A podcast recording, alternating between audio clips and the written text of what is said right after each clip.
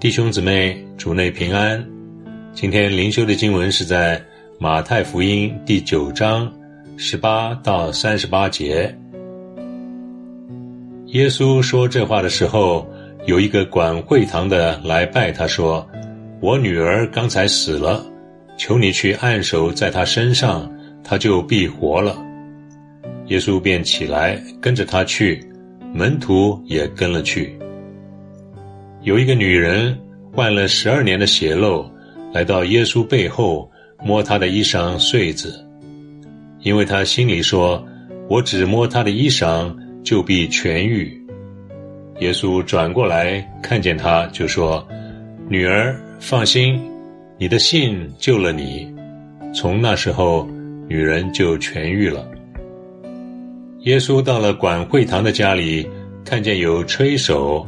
又有许多人乱嚷，就说：“退去吧，这闺女不是死了，是睡着了。”他们就嗤笑他。众人既被撵出，耶稣就进去拉着闺女的手，闺女便起来了。于是这风声传遍了那地方。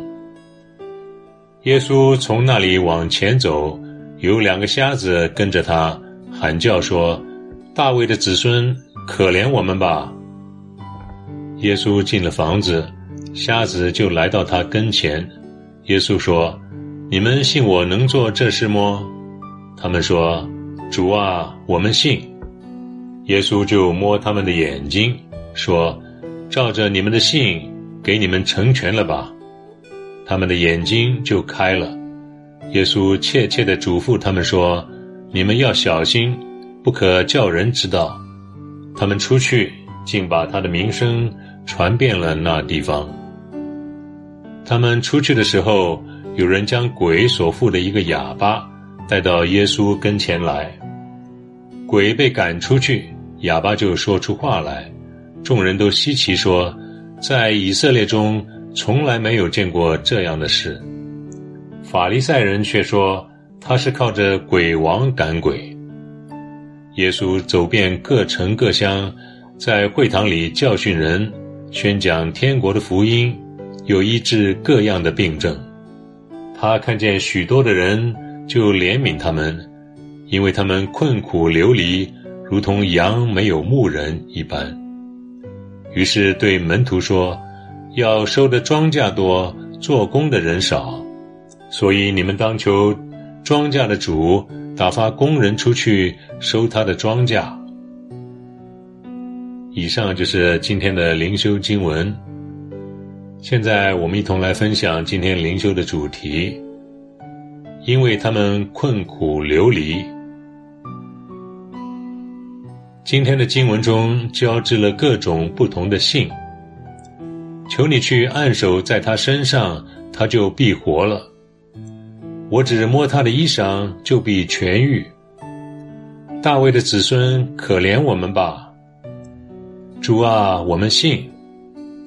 有人将鬼妇的一个哑巴带到耶稣跟前来。有人希望神用某种特定的方法救自己脱离困境。有人认为自己要努力去够到与神相关的部分，才能得救。有人则是苦苦哀求，还有人抱着试一下未尝不可的心，将别人带去医治，至于自己则不置可否。但是不管怎样，每一个去到神面前的人都得到了救赎，不仅仅是身体的医治、残疾的复原，甚或是肉身的复活，更重要的是灵魂的得救。有没有发现，在医治之后，主会加上意味深长的一句：“你的信救了你。”当然，也有人是不信的，他们嚷乱嗤笑，对主说的话不屑一顾。不知他们看到那个女儿被拉着起来时，是震惊、是惭愧，还是心惊胆战？但是我们可以看到。即使面对神机，硬心的人仍然能吐出他是靠鬼王赶鬼的亵渎之言。这就是那个时代形形色色的人，也是现世脱离不了的局面。即使在如今，仍然会有基督徒带着各种限定去祷告，或在神面前无助地哀求；也有不信者自以为是地冷嘲热讽，或劝说那些走投无路的人去做可有可无信仰尝试。我们的主俯视着这样的世界，不是愤怒，不是批判，而是满怀怜悯。他说。这些人困苦流离，如同羊没有牧人一般。从古时到如今，这一点从未改变。因罪进入人间，人们不断在生死之间挣扎；因不敬畏上帝，人们在灯红酒绿中沉迷；因不认识救主，人们在痛苦不堪时不知该向谁求告。当主说。因为他们困苦流离时，我所感受到的是这句话背后莫大的温柔。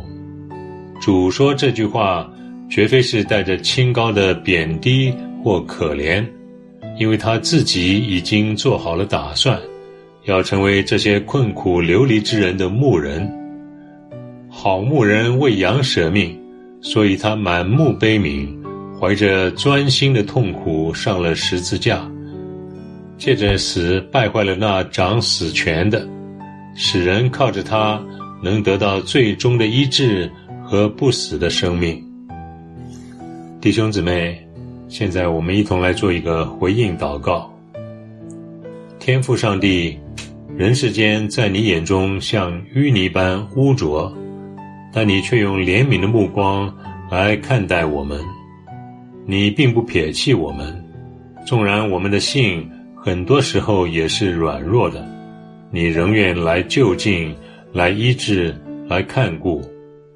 愿我能在你的恩典中坚强，能使你的心欣慰。